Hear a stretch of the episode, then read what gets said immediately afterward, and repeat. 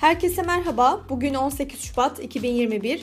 Tarihte bugün yaşanan olaylar arasında Timur'un ölümü, ilk kapitülasyonların verilmesi, Koyun Adaları Zaferi, 1856 Islahat Fermanı'nın ilanı ve daha pek çok önemli konumuz var. Hazırsanız başlayalım.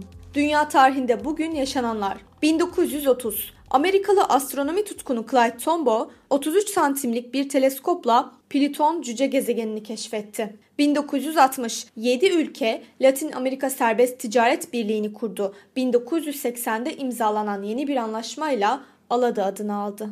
1979 Sahra çölüne kar yağdı. Türkiye tarihinde bugün yaşananlar. 1405 Timur Çin seferine çıktığında öldü.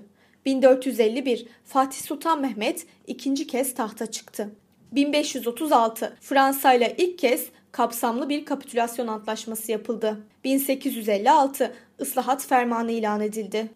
1937 İstanbul'da eşekle nakliyat yasaklandı. 1952 Türkiye Büyük Millet Meclisi Türkiye'nin NATO üyeliğini onayladı. Türkiye 21 Şubat günü NATO üyesi oldu. Bugün doğanlar 1454 Amerikalı sinema oyuncusu John Travolta doğdu. 1925 Türk sunucu Halit Kıvanç dünyaya geldi. Bugün ölenler 1294 Moğol İmparatoru Kubilay Han öldü. 1546 Alman dini reformist Martin Luther hayatını kaybetti.